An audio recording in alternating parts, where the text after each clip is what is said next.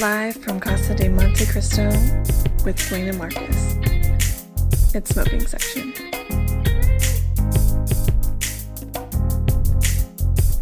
All right, here's another episode of Smoking Section Podcast, live from Casa de Montecristo here in Nashville, Tennessee. Yes. Dwayne, how are you doing today, sir? Man, you know what? I'm doing all right. You doing all right? I'm, I'm feeling good. Feeling good? Yeah, I, I'm I'm feeling blessed. Yeah. Yeah. I don't know what it is, but I have I have like a great feeling, and I, it makes me feel really good when people say that they feel blessed. Right. I don't know what it is. It just means I've been touched some Been kind of way. it's like Jesus has made your life so good today. Yes. been touched. today we have uh, a guy that I've watched. I, here's a funny thing. I, I met him a couple. I want to say it's more than a couple years. Okay. I think he's been in town for quite some time. When I first saw him, I was a little tipsy. Not gonna lie.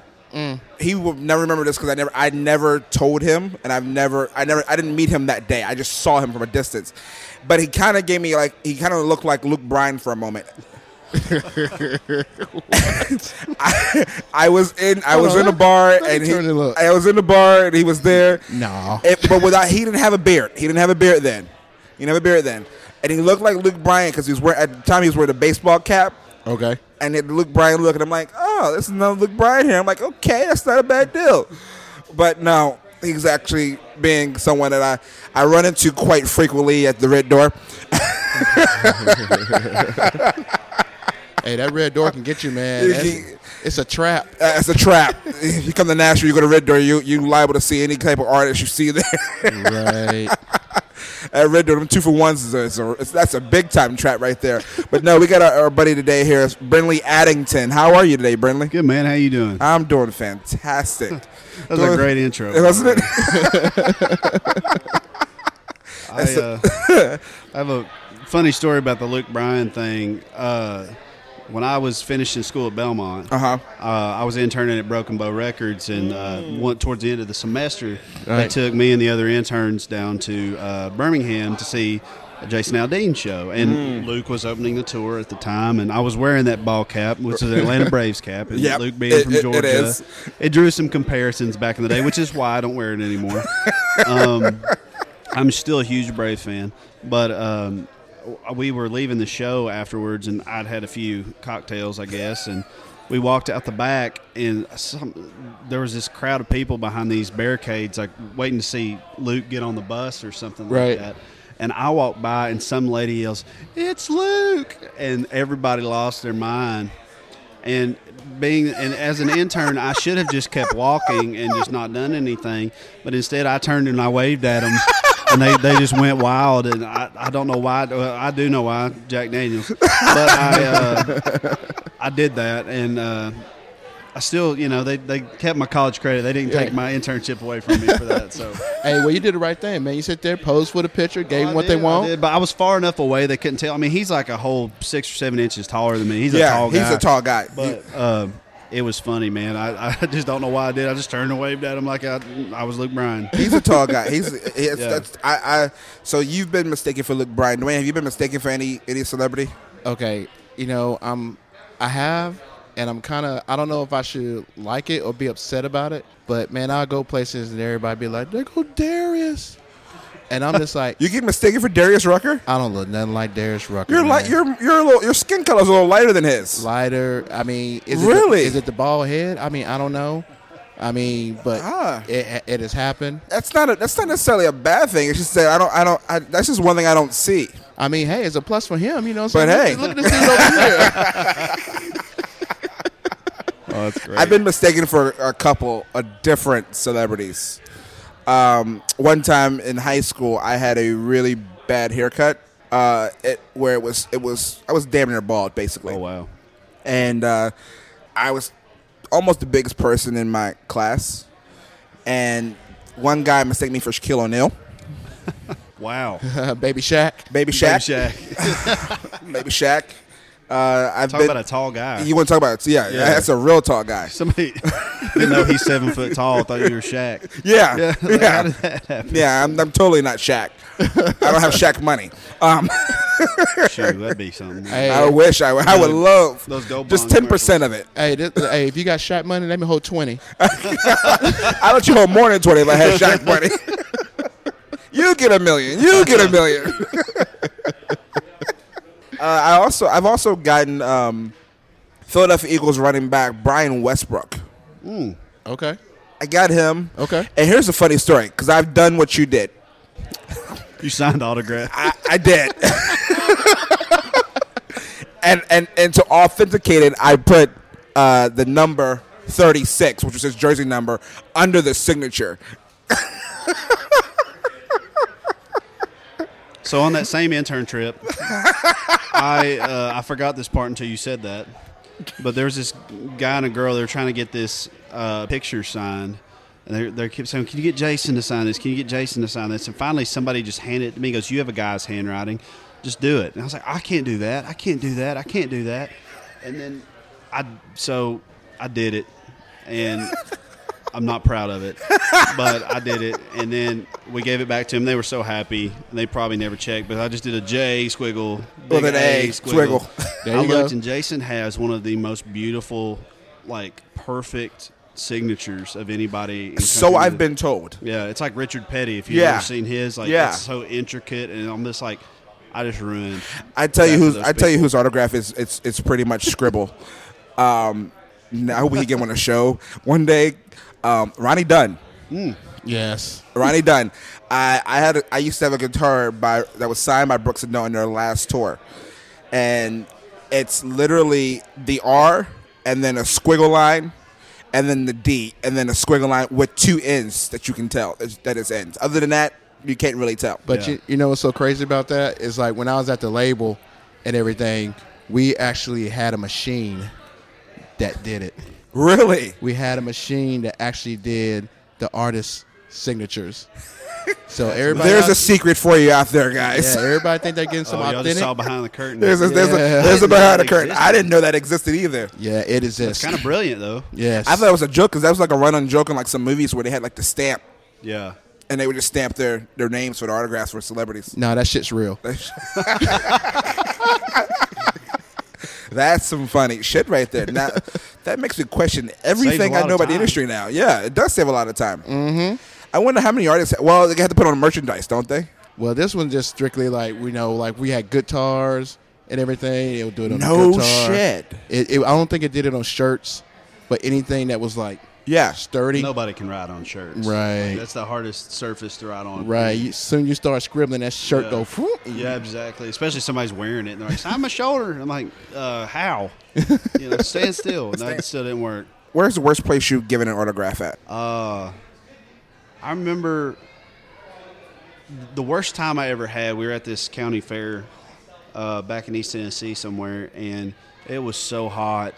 And I wanted to do it. I, I always enjoy that part of meeting people, and uh, that's always been one of my favorite parts because you know we don't get to go play if there ain't nobody there to see it, and, Right. and Right. people spend their hard-earned money to come out, and they were there to see whatever headliner was headlining. But I was going to make sure I met everybody.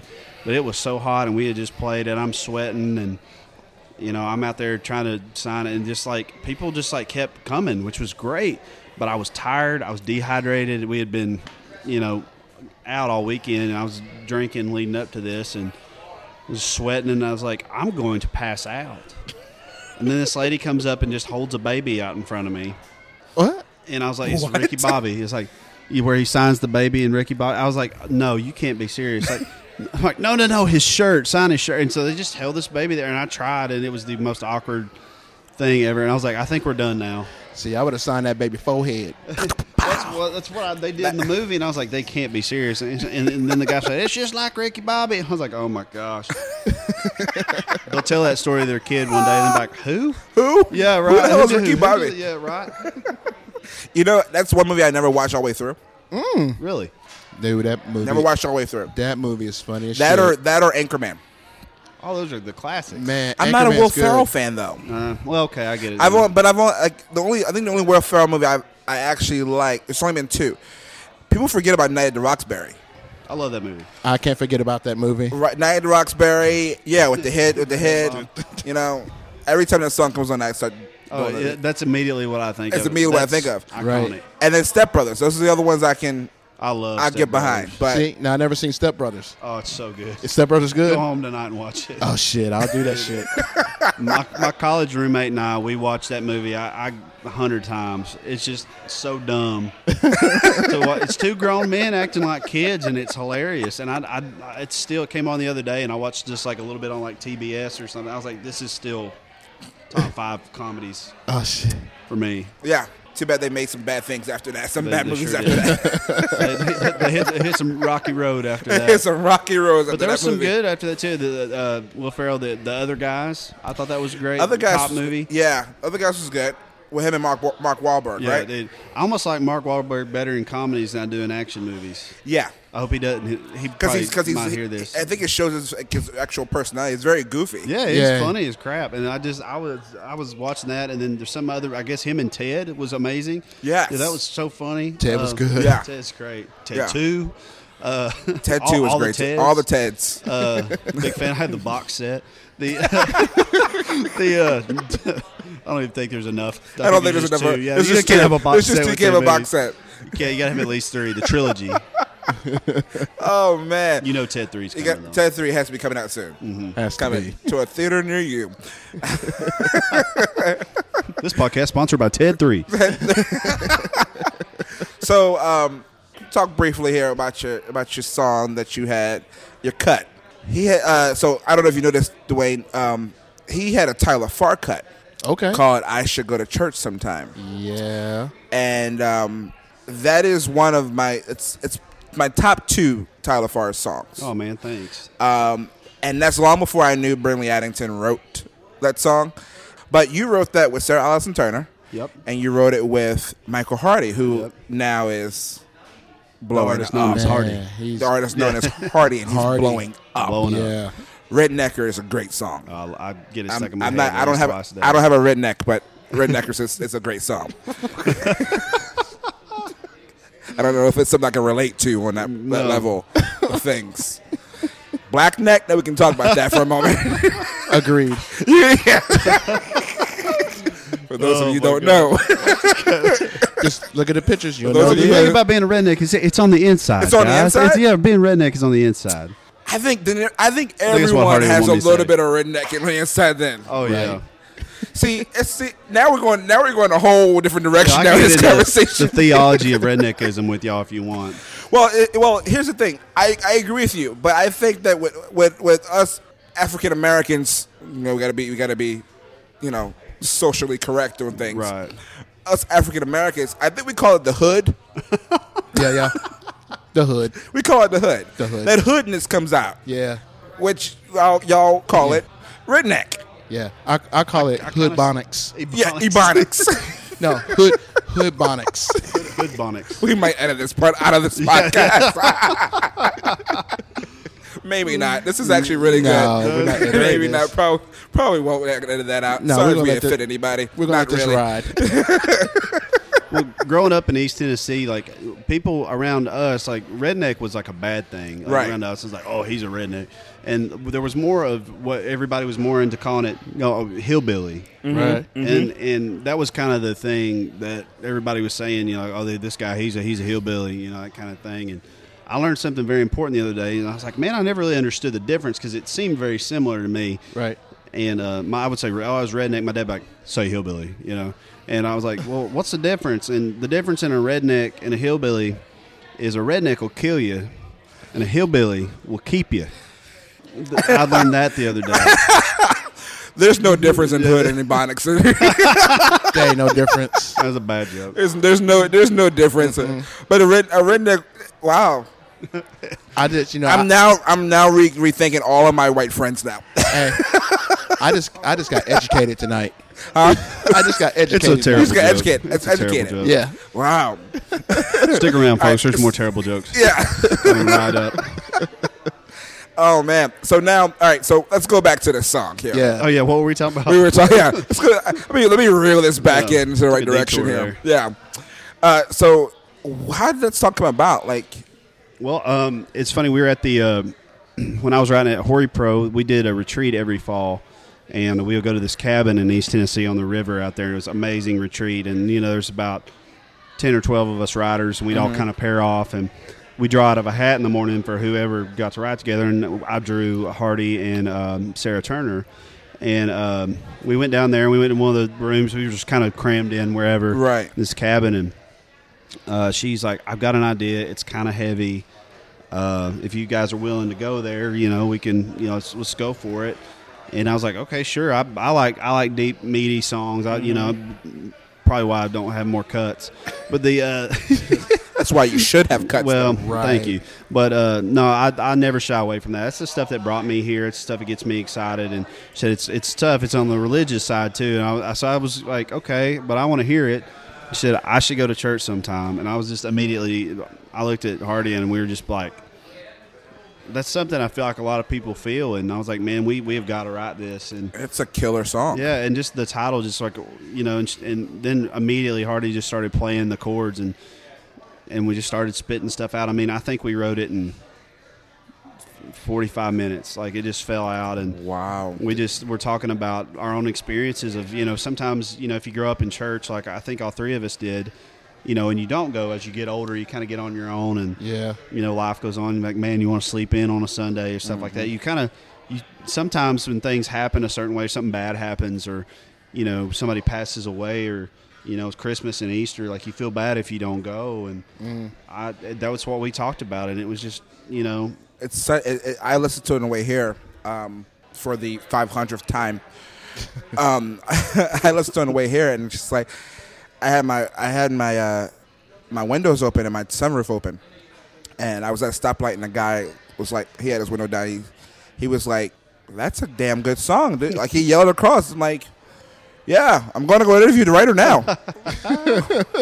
um, um, but yeah, but it just shows you that, that like how music, something you can put on a piece of paper, and add some, you know, three, four chords to, yeah, can change someone or can can touch someone even when they're not even intentionally listening to a song, and that's how powerful that song is. That song is very, it's a very powerful song. Well, thank you. And Very I- powerful song. The stuff I've heard from it, and I'm just, I was just grateful to be in the room with them that day, and just like that we were all immediately on the same page about what we wanted to say about it, and Right. we wanted it to connect with people, and we wanted it to be real, and so you know we didn't try to clean it up or make it radio friendly or anything like that. We just wanted to tell the truth, and it ended up being all three of our first cut and first single, which was you know that's And- some people are here for years and years and years and never get either and so like that was a moment of definite thankfulness for me Mm-hmm. and like yeah, I better I better go to church after that. And I had a pretty good streak there for a while. It's like I better go. Well, that says a lot because you know what I'm saying? You, some writers get in the room and it lasts like three or four hours. You said y'all wrote that in 45 minutes. yeah it, or it felt that I mean we were done before everybody else that day. I remember and we people came out and we were sitting on the back porch drinking beer and everybody's looking at us like what y'all doing? Like we're done. And then we knew a cool thing about that is you know and it didn't really happen much at these retreats. We don't just sit around and listen to the songs unless somebody writes a you know a banger or something. And they made us get our guitars out and play it for everybody and just watching everybody's faces because I let them sing and I just sat back and played and I was just kind of watching to see how people react. I mean, that's my favorite part of playing mm-hmm. writers rounds and stuff is like sit back and watch how people react. And all the writers and you know people who know how to write songs are sitting there like, Yeah. damn dude. Like and i was like okay i think we got something here but i always get weird around that too. I'm like don't let's don't screw it up you know? So i was like we did something wrong but uh, that was a cool moment and i mean it, it happened really fast too. I mean we, we got it back from that retreat. About a month later he put it on hold and a month later that he recorded it and then it came out. A couple months after that it went really quick. That normally doesn't happen. no That does yeah, not I- happen. I, I know that and i'm like Yeah. very still very grateful. Yeah, for for all those people who who don't know, uh, if an artist put it on hold doesn't mean it has to be on that album that's coming out next. It can just sit on hold for a long time. It will sit on hold sometimes forever. I think there was a. I think someone told me that. Um, and I think this is correct, but "Bless the Broken Road" by Rascal Flatts.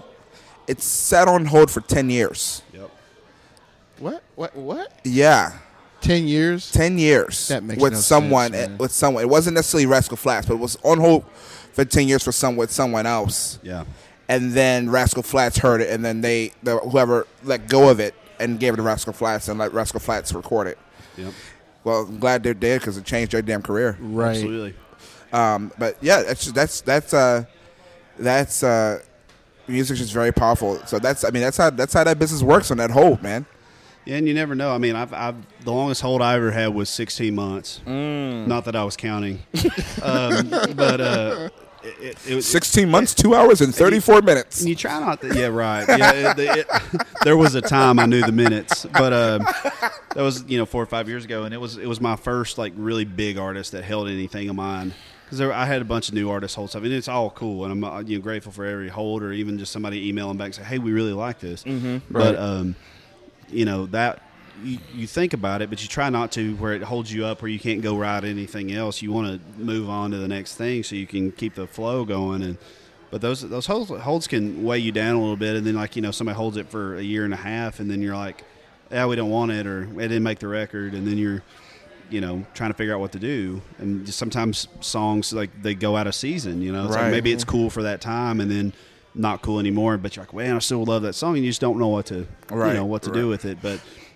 It's just part of the game, man. It's it's how it's been, and you know you're grateful to have them when you get them, and they can, they can be a little nerve wracking though if you, especially if you really care about a song Right, right. like I did with, the, with this one. Like it, like it went on hold. I was like, oh man, what's gonna happen? And then it went, went bing bang boom, and we're just like, oh, okay. Yeah, and I'm, again, still incredibly proud of that song. I appreciate you. Uh, uh, so who's your um, dream artist to have a cut with?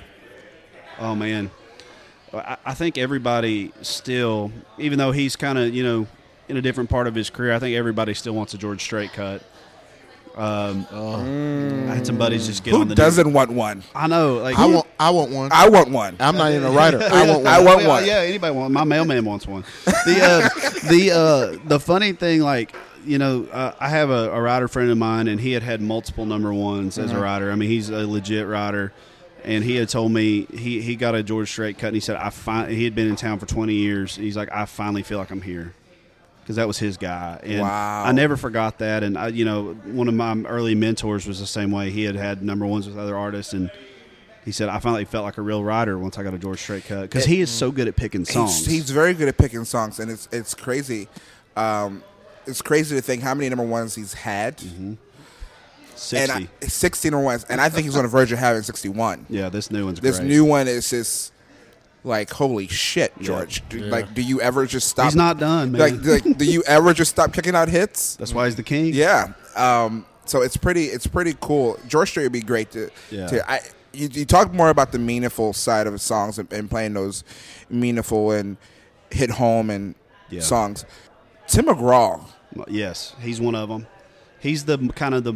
I think he and Blake Shelton are the modern versions of George. Or George. The, the current right now Yes. Because they. Uh, I can see that. I know Blake's been doing more writing recently, but those are guys that take a lot of outside songs. Yes. and and they have great ears. Yeah. They've heard the best songs in town. They have the best ears, and McGraw and Blake would be those are those are my guys right now. That I just like. if You got me on one of those. I'd be like, all right, man. We're gonna put I that out to the here." universe now. Yeah, Oh, it's out there. Put that out in the universe. come on, Tim. Come on, Blake. Yeah, it's gonna happen. It's gonna happen. It's gonna happen. It's, it's gonna happen. Um, They're gonna hear this podcast. I'm like, hey, I should listen to these guys. This guy's song. That's funny because I actually reached out to Blake's team yesterday. Did you? Did you play him any of my songs? Not yet. when he come, it, when and if he comes on the show, I'll Right. definitely play one of your Play, songs. I- I'll send you a few. yeah, like oh, by the way, we had this guest, and you really should listen to some of his music. No, I mean that that would be really cool. I mean that's a that's a dream come true for a lot of a lot of songwriters. George Strait, Tim McGraw, Yeah, Blake Shelton. And you're absolutely right. You hit it hit the nail on the head with it. Uh, Tim and Blake are the modern day George Strait. yeah. Isn't it crazy how it takes two artists to, to make one giant artist? Basically, To make one George Strait. That's crazy. Two people to two make people. one. Two Right. people. That's crazy. So that's all right. So how long you been in town, man? Um, this August will be 11 years. Whew. And you still doing it. And Still you're doing still it. doing it. You That's didn't give I'm up. When they about. let me. Because you know, some people they'll come to town and everything, and they'll try, and then they're just like, "It's not, it's not happening. I'm done. I'm leaving Yeah. and stuff." The fact that you're sticking it out and doing it, but you're making noise though. You're making noise. That's great, man. I I hope so, and I, you know, I'm, I feel again just grateful to be here as long as I have been and get to be a part of it still. And I've, I've a lot of friends I went to school with or you know played with have moved on to other fields or moved home or Right. you know which there's nothing wrong with that. That's you know that's that's the path. You know everybody's got a different one and. I, I love mine. It, it's you know there's been ups and downs. It hasn't been all easy. Right. And I mean, 11 years, 10 years is a long time. And What's um, what's your what's your hardest moment during like wh- wh- when was when was the time in the it's 11 years like you said that's a long damn i I've been here for 9 I've been here all my life. yeah you've been here all your life you're you're you're a unicorn in this city Yes. um, um, That's a big you deal. and our photographer's wife Ashlyn here you, you guys are unicorns in this town Nashville? um, um, so so being here is it's that's a long damn time. But when when when in the in the ten years that you've been there, how when's the time that you have felt the most defeated? That you that you felt like you actually overcome you overcame a defeat that really hit home for you. back in, it's kind of a long period of time, but back in 2016, I'd been out of a deal, a publishing deal for a long time, and I'd been out on the road just slugging it out and kept it going. But you know, I love writing songs, and I, I was missing that part of my life. And you know, it's very different writing solo versus writing within a publishing company when you have a team around you and people that get you that are helping you get songs cut and you know just helping you like, hey, you could do better. Hey, this second verse doesn't make sense. Go look at it again. I love that, and I so I, I you know made my way over to HoriPro, and um, I decided I was like, you know, I, I've been on the road so long. I've been on the road like five or six years straight, just every weekend as much as I could be out there, um, doing all kinds of stuff. I mean, we would go open for people, and then we go play four-hour bar sets, and you know that was starting to wear on me. And I was like, man, I, I'm not getting to play my songs. I, I'm a you know good writer. I felt like it, and I was like, you know, I, I believe in myself. I want to give myself a chance. So I'm gonna go off the road for a little while and just write songs. And for you know, I, I said I was going to give it a year, and I gave it a year. And at the end of that year, I felt really good. And I was like, you know, I think if I give it another year, and I, I miss playing, I was still playing a little, Right, right. but I, I really felt like if I gave it a little more time, that I was like really going to come into like my own as a writer, and then that's what happened. I started, you know, all this stuff, and I kind of lost a little bit of the artist thing in the middle of that. The artist thing, I hate saying that, but uh, you know, my artist vision and stuff, and I, I just felt really lost, and it kind of bled back over into my writing. Like, well, what am I doing? And you know, I felt like I'd kind of missed out, and I was like, well, should I have been just writing this whole time? And I kind of just went back and forth, and just felt really lost, and uh, and that kind of led into the end of you know, or towards the end of 2017. And one day I was just talking to somebody about how frustrated I was, and it's like, why haven't you made your country record yet? It's like, well, all my records are country, you know. It's like, no, you like old school '90s twangy honky tonk country music. Yeah. Why haven't you made that record yet? And I was like, I don't know. And like I just left the conversation. I was driving home, and I'm like, that's what I'm supposed to do. Like, and I was just like, that's what I've been missing. I've been, I just hadn't been writing many of those songs. Right. I've been, you know, writing for the radio, trying to get there, and then, you know, here comes along Jon Pardi, and here comes along Midland and William Michael Morgan and a bunch of other like really country Re- artists. And I'm like, Yeah. there's a place for this, and this is what I do. Okay, and the light come on, and it it sounds it kind of shallow into the pool, but I mean that was like I really did feel lost. I was like, man, what am I even doing here? Like I I don't know if I'm a writer, I don't know if I'm an artist, I don't know if I'm even supposed to be here, I, and, and it was hard. And you know there was even some hard moments last year, and um, you know putting out the record and everything, and you know you're an independent artist. There are times when you do a lot of stuff on your own, and you don't feel like you're even though you've got great people around you that are helping you and that are believing in you, like sometimes when you don't feel believed in, it's easy to feel lost. And I definitely have felt that, and that's that's been my darkest time. But I will I will say, you know, you know, as bad as that was, um, I, I, I give thanks because I look around and there's some people I've had it a lot harder than me. I've actually been very lucky while I've been here and Right, very right. blessed. You're talking about feeling blessed earlier. Yeah. I, I, I feel that every day, and even when it's hard and frustrating, and you're wondering, it's like, man, I hadn't had a cut in a while, or you know, this person's doing this. It's so easy to compare, which I, I I've had to work on, like not comparing myself to other people and mm-hmm. getting out the yardstick. Oh, well, he got farther than I did, you know, and he's only been here three months, and There was a there was a time probably 45 years ago that really bothered me, but now it's just it's cool because if somebody's really talented, it, it doesn't matter. There's not a timetable on it. There, right, there isn't. But, yeah, yeah, look, I've- look at Chris. Stapleton. Right. Been around forever. Been around forever. And then I remember, I remember going to see him for ten dollars. Right. Can't do that now. Can't do that now. I remember I was down in Athens, Georgia, and I remember I walked in this club, and it was the, it was this guy up there. And he was singing, and it was just like a shadow, and you just see the shadow of him. And I was like, "Who is this dude up here just wailing like this?" And then next thing you know, the whole concert was like that. You never saw him. You just saw this silhouette of him.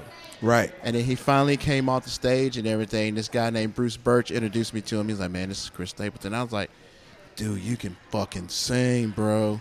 And back then, he wasn't even popping, but now it's just like you can't. Man, he's everywhere. It's it's it's seeing him. It's just it's just like it's it's insane to see. I always love watching artists grow, especially living here in town. Like you, you know, now we have a lot of like we all, all three of us have a lot of friends who are who are big artists now, mm-hmm. or big songwriters.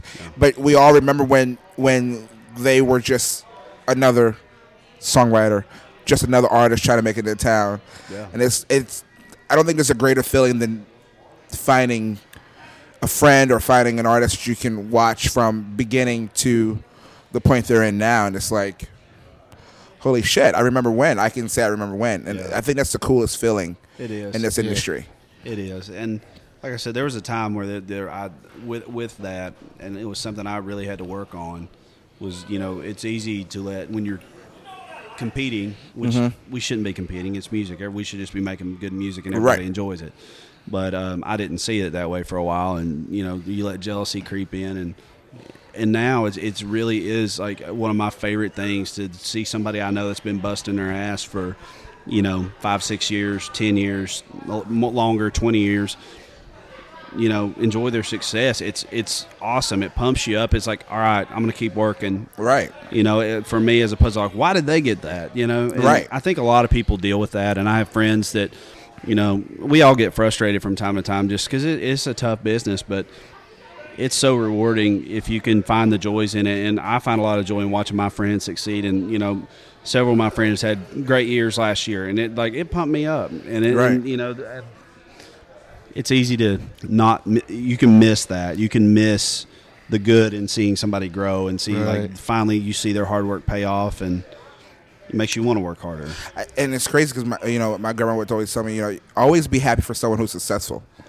because if you're not happy for someone who's successful that you know then it kind of blocks your blessing. yep okay. Yeah, hey, preach. preach, grandma. Come on. preach, grandma. she right It, it, yeah, right, right. Yeah, so it's like so. I've always, I've always, and like you said, we've all dealt with that. We've all dealt with being able to, uh, you know, deal with why, why them, not me. Yeah You know, my resume's better, Right. or you know, kind of thing. My mm-hmm. talent's better than them. You know, we've all dealt with that Right. at some point in time in our careers. It's just like we all, we always. That's just something we have to. We always have to grow and shake off from that. again, I'm from Nashville. You know what I'm saying? I grew up on country music. I'm just glad to see real country music coming back again. Yeah. Cause I mean, don't get me wrong. I liked all the the pop country as you want to call it and everything. But man, sometimes man, country music just tells stories. yeah You know, and and I think the art of storytelling kind of got missed. But I just love the fact that it's coming back full circle again Right. and coming hard. Like, man, when I was listening to your EP, I was like, hell yeah, bro. Okay, man. I'll pop, I'll pop it in, give it a spin more than once. I appreciate that. Appreciate the spins. Uh, man, I, I I appreciate any time I hear anybody say that because that that's what it is to me. Is I love the sound, but more than anything, I do love the storytelling, and that's the stuff I, I get that from. You know, growing up, like what my parents listened to, that my mom listened to country and pop music, and my dad was listening to like singer songwriter stuff, James Taylor, Jim Croce, Yeah. stuff like that, and you know some bluegrass stuff, and so it all kind of mixed together to form the country Yeah. influence that I ended up with. And you know, I'm a child of you know born in '88. You know, '90s country was what I came up on, and they were telling stories. They were they were breaking your heart. They're making you want to tap your toe, drink a beer. I mean, I was a kid, I didn't, but waited That's at least fifth grade He's lying to everybody. Right now. yeah, I uh No, I, I, I just I miss that storytelling, and it is coming back. And like Yeah. I, there for a minute, I like you know I try to stay up on new music because one, I'm a fan, and two, it's like for my job, I think I need to know what's going on. And then for while, I was like, man, this is so hard to listen to. This is as deep as a bird bath. And you know the, these songs, like are, are, you're slowly starting to. Yeah, sorry, another bad joke. But um, No, that's um, shit. 'cause I actually got it. I got, I got, I got, I got more. Um, again, pe- people are going to get to the bird bath thing and turn this thing off. It's going to be an urban yeah. dictionary. yeah, That's gonna like, yeah, I can- I can hear the people typing now. yeah. But um, yeah, I uh, I'm just glad to hear there being stories and people being willing to be emotional and be willing to share um, deeper things than just beer cans and truck beds. And there's a place for that too, because sometimes you want that. It's summertime coming up. Right. Yeah. Everybody wants to have a good time. I mean, my last record was songs from a bar, you know, so it's like Which I fucking love. Thank you. And uh, available now on iTunes and Spotify. It's everywhere music is sold. Um, so just check it out. Or check BrinleyAddington.com. The, um, and this is the sales pitch portion. But no, uh, seriously, though, stories and like connecting. And that's what to me was missing for a while. And why, like, I think that's why I, in my mind, I thought I didn't like pop country or air quotes pop country. But I loved a lot of the left of center or left of country stuff that was coming out. I really did, and you know the good ones were the ones telling stories, and that's always going to be my favorite kind of a song. Is one that makes me feel something or takes me somewhere. I can visualize it, or that's my favorite stuff. So I, I think we're in a really great spot right now in country music because there's a little something for everybody, and that's Yeah. that's when everybody wins. Yes, yes, that's what I'm talking about. That's like I was listening to your, to your record, man, and what? I, wait minute, hold up. I gotta pull. I don't even want to misquote the song, man. Um, it is called "If I Don't Have a Honky Tonk." man, I feel you, man. If I go to heaven, and which I am going, and I'll see you there. I Praise don't- Jesus. yeah, I see y'all. Praise Jesus. But I'm saying, I don't My grandma is not going to listen to this podcast at all. but man, if I don't see, I don't, if I don't see those swinging doors up up there, man, Man. I- I- mm-mm. Yeah, man. It, it's funny. Uh, my buddies uh, Ryan Hurd, Aaron Eshuis, and Neil Mason wrote that song, and I heard Ryan play it one time, and you know we are making the record, and I was kind of missing some things. I said, "Will you send me some stuff?" And I remembered that song, and I said, "Do you have this song?"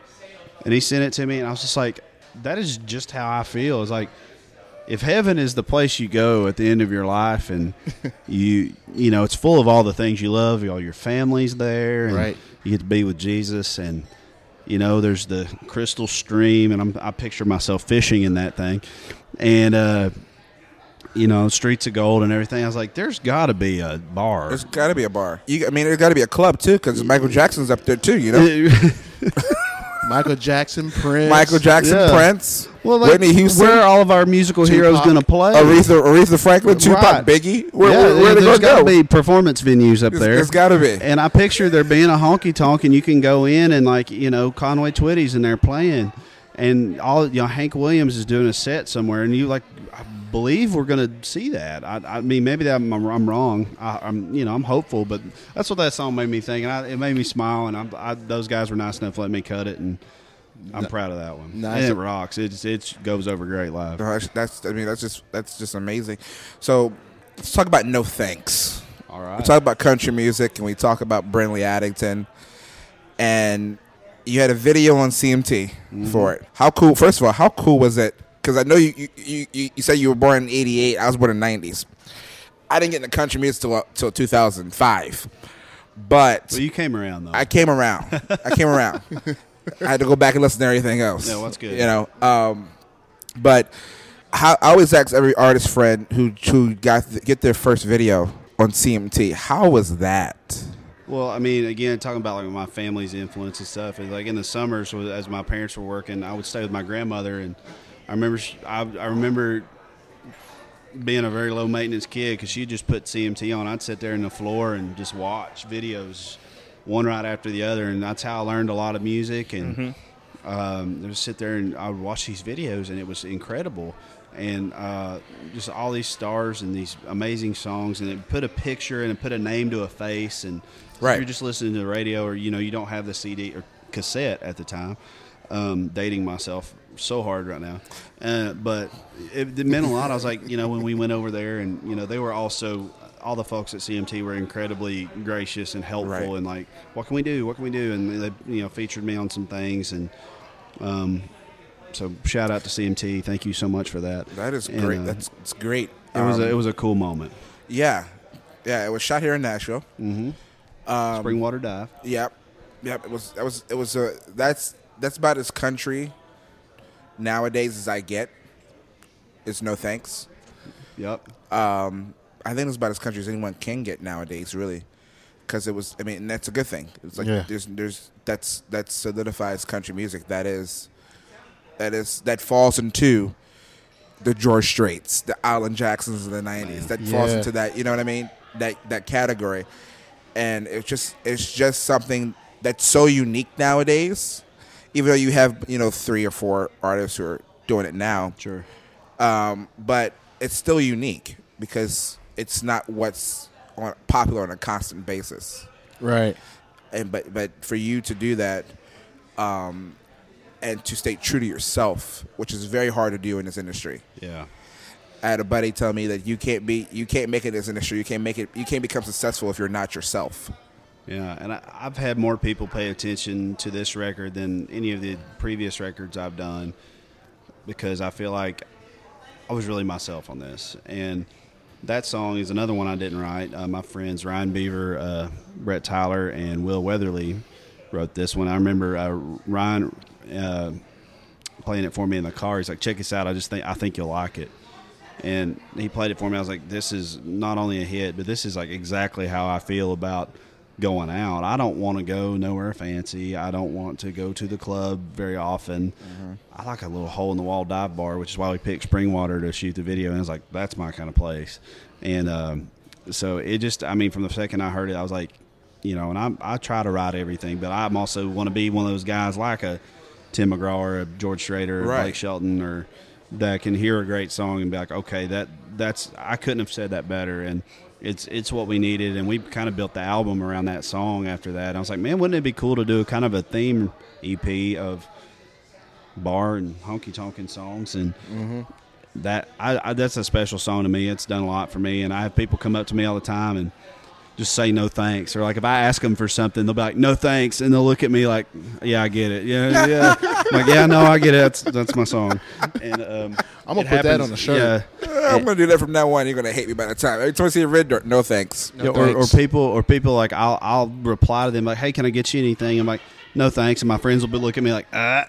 Ah, you see what he did? I'm like, I was just saying no, thank you to the nice waitress lady, you know, like, but it's it's kind of taking on its own thing, and it, that makes me laugh. So, You should start a hashtag. You, did you do a hashtag? oh yeah, we did that? hashtag no Yeah, thanks. yeah. Oh yeah, it was, it's out there. Okay, I'm about to. I'm about to A lot of other people on it too, not just me. Yeah, that's yeah. a pretty common. That's a pretty common Yeah. thing.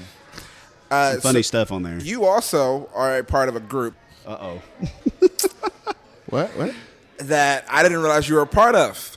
You ever heard a group, Dwayne, called Google Me, please, or Google Us? Google Us. Google Us, please. Yes. He's a part of that group.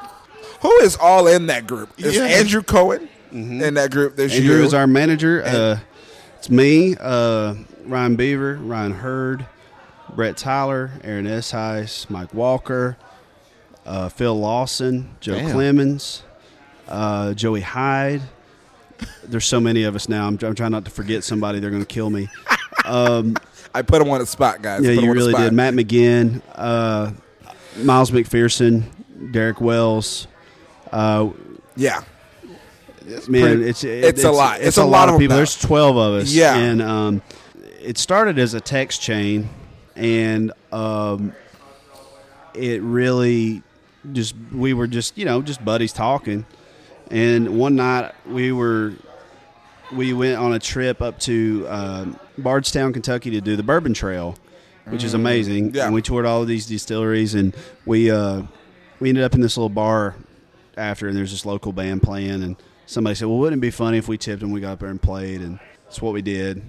And we got done, and these guys, and we, I mean, world class musicians were Right. getting up there, and just- CMA award winners and CMA Yeah, nominees. yeah, in- in the group. absolutely. Yeah, Uh, and, A- and AFCMs. Derek and Miles have won ACMs, Yeah. but we claim them as a group. Yeah, We're two, Yeah. we are two time ACM award winning Of group. course, yeah. I saw that on, the Instagram. Yeah, and we, we boast uh, 2 billion streams combined with all of our writing, playing, we we collectively have two billion streams. Yep. Um, yeah, and it's it's a it started as just running joke. So we played and we got done, and this guy was like, "What do you call yourselves?" And I, I think it might have been Derek that said, "Man, just Google us." And we all just laughed and like it was he was just being funny. And then like later I was like, "Well, that's what we're calling this band." And we were sitting in the basement at Old Sutler, me and McGinn and uh, Aaron and Derek.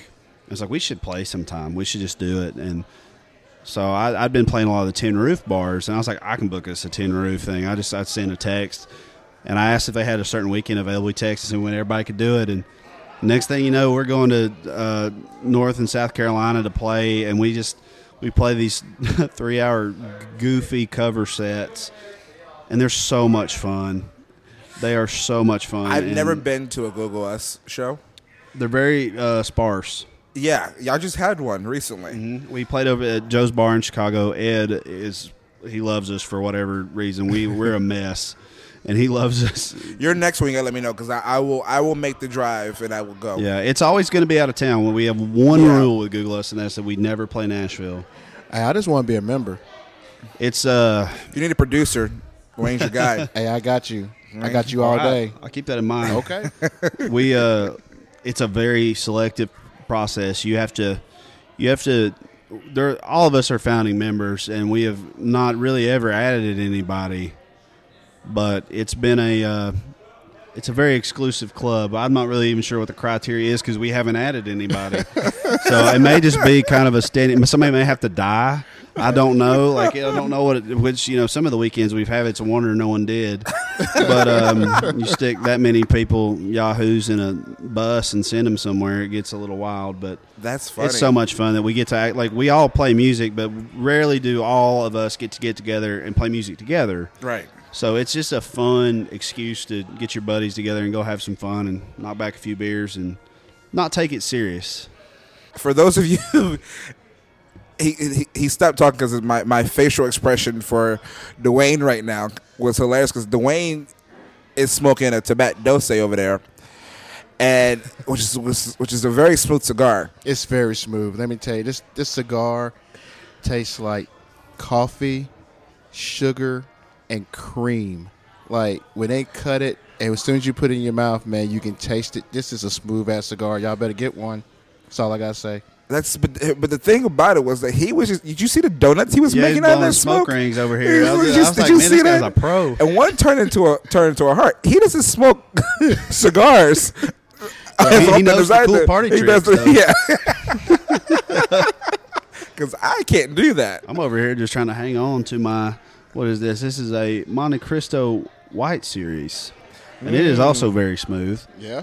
And I took the recommendation of Larry, the proprietor here. He couldn't have been more nice. And he took us in the humidor there, which the, the he just told me is the largest humidor in Nashville. It is. Yeah, it is. Uh, I'm not going to name any other names, but I've been in, I've been in a couple other cigar shops, and uh, compared to they this won't let one, you come back They won't. They won't let me come back like, if I name any other names. That's not what this is for, man. Uh. Mm-mm. Nope. I got the uh, the the Grupo de uh, Maestro, which is their private batch. So he was telling us a story about how you know it. This is this cigar. The wrapping of the cigar is from 2008. So they wrap them and then they send them in, in the humidor for eight. For it's been 10 years now, 11 years. So this is actually, as he said, smooth like butter. Smooth like butter. I did taste a little bit better and that's Not gonna lie. not gonna lie. Your You- face when you tasted it the first time, your eyes were as big as softballs. You So you will see. The, oh, there's a picture. I know you're an Our, aficionado. our photographer here, Daniel, showed us showed me the picture, and uh, you will see the picture on our Instagram. Um, you will see that, and, uh, the caption will probably be, "Holy shit! I've never had a cigar like this before." I believe it. Your face, man, it was amazing. I was like, shoot, did I get the wrong one? I know. We all had to step back like you said, give you a moment. Like that was yeah, a moment. Yeah, yeah. I think it I saw him crying. I, I- it was a little tear coming down. My face. I felt like crying. You know, Tear it's of like the wind coming through my face. Right. So you got a new song coming up. I do. What's the name of it? It's called Come Back. Come back. And so it's not on the EP. It's not. It's a standalone single. Single. It's it's a funny thing. I've always released stuff with the intent of releasing an album or an EP, but I wrote this song last year in January, and it just stuck with me all year long. and I I wrote it by myself in my house. I was just kind of noodling, and there's some, you know, kind of coming from a real place at the time, and I wrote this song and I kind of put it down, and I didn't think anything about it. And it just kept coming back up, and mm-hmm. it just like I when I found myself just killing time at my house, you know, I would play all, you know all my old favorites, and, and somewhere in the middle, I would just come back to this song and start playing. it. I liked I liked the way it sings, you know, and I wrote it by myself. And I was like, man, I'm always leery of putting out stuff I wrote by myself because there's nobody you can blame if it sucks. you know, it's like, no, that was me. You know, it's like, no, it's like, no, that was the guy, other guy. Can't, who's can't like- blame Michael Hardy you on that can't, one. can't blame Mr. Hardy for that one. No, blame blame the track guy. You know, you can't blame nobody for it. I was just, so I'm always leery of that. I've only put out a couple. Prior to this one, I only put two other ones out, and they were part of albums and kind of smaller part of the albums. Except this other song called "As Long as You Love Me" that just blew up back in the way back. I remember been, that song. Been in a bunch of weddings and stuff, and that's the last time I really felt good about one I wrote by myself. But this one, I just something to me was just like, man, I have to put this out, and I don't know what the plan is following up to it or anything, but it's just it means a lot to me. It was born from experiences I was going through at the time, and um, it's about you know, you've heard the old expression, you know, if you love something, set it free. And uh, I was kind of going through something with that, and uh, you know, uh, and I think the where I was at, it was like I knew I had to let go, Right. and um, you can hold on and you can squeeze the fire out of something, but like you know, it's not ever really going to go be what it needs to be if you don't let it go. And it was the first time I'd ever like practiced that, and you know, it didn't end up working out. But the song came out of it, and it was a really tough thing. But like that song to me is something kind of wonderful that was born out of a tough time, and I think a lot of people, anybody that's ever done long distance or you know had to let go of somebody, whether that's you know a breakup or passing away or whatever, you know, I think you have to let go. Please email me this song because I, I I'm known for dating girls long distance. it's been kind of, that's been kind of my thing for the last two three years. so please send me this song so I can listen to this song and I will. So, I mean it'll be available everywhere on Spotify, iTunes, and yep, all music stream absolutely. platforms. Oh, you beat me to it. Yeah, beat me to my own plug. that's what I'm here for. Uh, yeah, well, I appreciate that, and you're pro.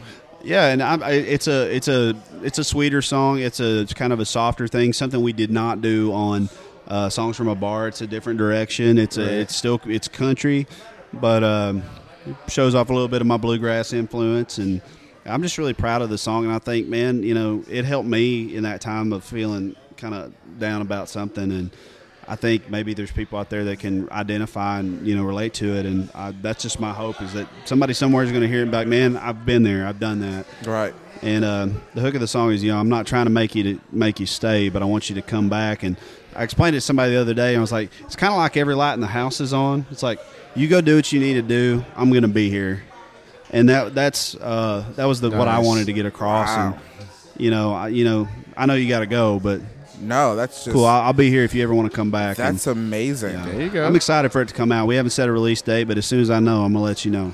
That's amazing. Um, that's wow. I'm really relating to this song, and I haven't heard it yet. I thought you got another cigar the way your face is. I, I know. You would think, right? you would think I He's did. having another moment. We're gonna go to a commercial. moment. Wow, commercial um, break. Thirty second commercial break here. No, I'm just kidding. this has been this has been fantastic. Yeah, This has Yeah. been fantastic. In, no pub, any pub deals going, coming up? I'm in the hunt. You're in the hunt. Yeah, feeling good about it. We're gonna also put that in the universe as well. Right. Oh, you're gonna get one, bro. You're gonna get one. Oh, like there's, there's get no. I don't. I don't think that. I was same thing with Austin Jenckes. Like there is no. I don't think a publishing deal, pub, a pub company would pass up on guys like you and Austin. You're, you're really good friends with Austin. so- Austin is a hell of a singer, man. I uh, we ride a good bit, and I'm actually I'm very happily have one on his new project, which is coming out soon. yeah. Um, we wrote actually about he and his wife how they met. We like just told that story, and I went back and listened the other day. Actually, he played it for me the other day. I got to hear the cut of it. Oh, Um, nice. we were writing. He's like, "Come out the truck. I want to hear. I want to play it for you." And I, I was blown away. Like I, I kind of forgot I wrote it for a second. I was like, "Whoever wrote this is great." And I was like, "Oh, now I sound like a jerk." It's like fool. You wrote it with me. yeah, I know. And I was like, man, this is cool. And I was just like, man. And it's such a cool story, and it's so honest. And that's what I love about Austin. He's a stand-up guy. You'll never meet a sweeter person. Yeah. And the fact that he just wanted to tell that story of how he met his wife and uh, how they got married, and it, I- it, I'm really proud of this song. It's called "Never Forget," and once his record comes out, y'all are going to get to hear it, and y'all are going to love it too. I hope. And uh, I can't wait to hear it then. yeah, man, it's uh, hearing him sing it too. It's just like you can tell he lived it, and he's the real deal, man. I, I, I could talk about that guy. He, he is a real deal, uh, and and and you heard him on episode one, um, but he he is the real deal. He he's he's a killer. You're the real deal. You are oh man, you are you're you're joining. You you are a part of this this country movement that's coming back. Oh, so glad it's No back. pun intended.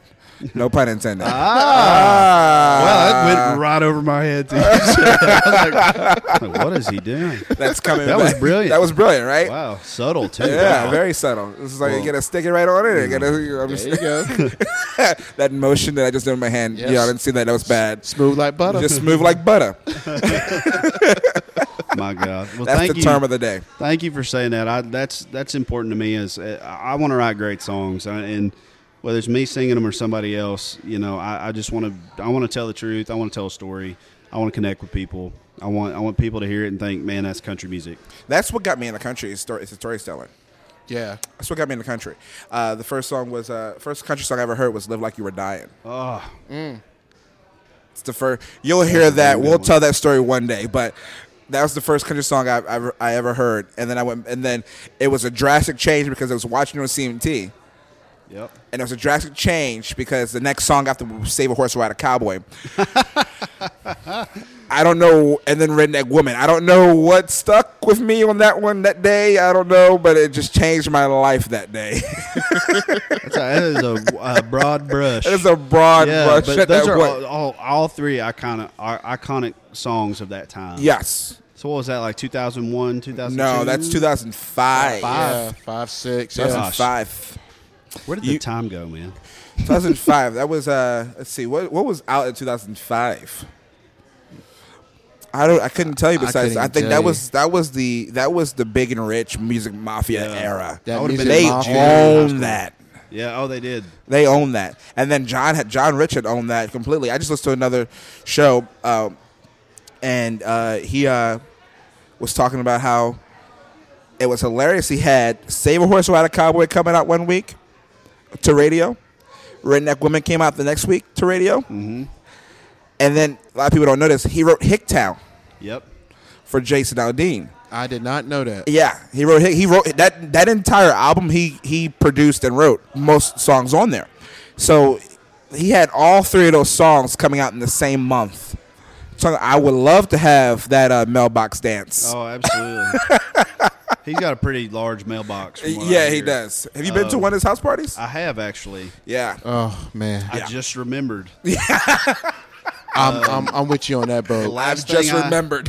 it was after the CMAs, and the last thing I remember was doing a shot with him and Kid Rock, and then the lights went out. So that was that was my experience. I was like, "What am I doing?" I Smoked a cigar with him I, I, because he caught me. I'm not proud of this. He caught me stealing one Wait a minute. out he- of his cigar case. Mind you, there was like hundred people there at his party. And this is at his house, guys. He has like a live venue inside of his house. It's an incredible. It's incredible house. yes. And I'm like, oh, I- I- this is CMA after party. I've had a couple drinks, more than a couple. um, that's typically That's what happens. part of the That's just part yeah. of the thing. And it's like two thirty, three o'clock in the morning, where all the after party is already done. Everyone goes to his house. And I walked over. I saw the cigar case, and I walked over and uh, Helped yourself. helped myself to it. go. It was cracked open. It wasn't. uh, So I I knew it wasn't supposed to be open. Right. But it was cracked open. And so I went in there and he caught up to me and goes, What are you doing? Well, uh, the door was open, so I figured it was like open to the public. He goes, I'm gonna let you have this one. I'm like, okay. And he goes, then I'm gonna have this one. I'm like, okay, cool. He goes, let's go sit down. Come on, let's go talk. Whew. Guy almost got caught stealing. Yeah. Well, at least he was cool. he was about cool about Yeah. it, which was which Yeah. is really cool. So I got to smoke a cigar on his on his balcony with, That's with it, awesome. which is really cool. Yeah, John, man, I remember like going on his bus, and he's like, "Dwayne, come up on the bus, man, come hang out." And I'm hanging out with him and everything. He's like, "You remember this song?" And he played the song. I thought it was gonna be a country song. Man, he straight played Slim Thugger. Slim Thugger and was wilding, and I was like, "Oh my gosh, John is turned up." Slim Thugger, okay. Uh, Cowboy Trader and taught him a couple things. All right, so on that note, this has been a great episode. This has been great to sit here and talk with Brinley Addington. I've gotten to know you a lot more. This is because we, we always see each other in passing. We never Yeah. actually like sat down to have a drink. It's always in passing and talking to each other. blur at Red Door. Yeah. and so uh, this is actually great to sit here and get to know you and get to chit chat and, and have a cigar. Yes. You didn't have a whiskey, but because you're on drink, you're on a no drinking thing right now. Yeah, it's understandable. It's been a it's been a bit here this last few weeks. I've, for the sake of my health, I've taken a break. But um, no, I appreciate you guys having me. This is really cool, and thanks for the cigar to Larry, everybody here at um, Casa de Montecristo, and appreciate you guys. This is very laid back, and it's been fun to just sit here and chat and smoke cigars. Yeah, yeah, Yeah, man. man. This is what we do. yeah, come, Come back, back. come back Great. again, Hey, come I will- back. Oh, okay. Look at that! Look at that! Look at that! It'll be available on now the no iTunes and thanks all. thing is over. Now it's the comeback. It's the time. comeback. Yeah, I'm gonna like be leaving places where I was going back. Come back. Come back. I'm like, oh, okay. I actually do want you to come back because I want you. To, I want you and Austin on, on the same episode. That'd be a blast. Because I feel like I feel like there's just going to be a conversation between Austin and, and, and Brinley, and we're not going to have to talk at all. Yeah, we're just gonna have to walk. We can walk away. Just walk away. Just let them have. You guys have this whole podcast guest hosting today. Guest hosting. Let's tape it before. Don't even come in. exactly. Oh, we can talk. We got plenty to talk about. Yeah, yeah. That's be how the original idea started. Was we're going to have you and Austin in the same episode. And I'm like, no, let's push them both. Let's push them both. Got to stretch this stuff out. We gotta stretch it out. gotta stretch it out. No, so but, uh, but seriously, appreciate you coming in. and Yes. Well, thanks for being the asking me. Second artist appreciate that we This have. has been a blast. I've enjoyed yeah, it. so it's been great. Yeah. All right, man. Hell yeah. Well, thanks guys for listening. This is uh, Smoking Section, live from Casa de Montecristo in Nashville, Tennessee. I'm Marcus. Hey, I'm Dwayne. Y'all have a great day. Peace.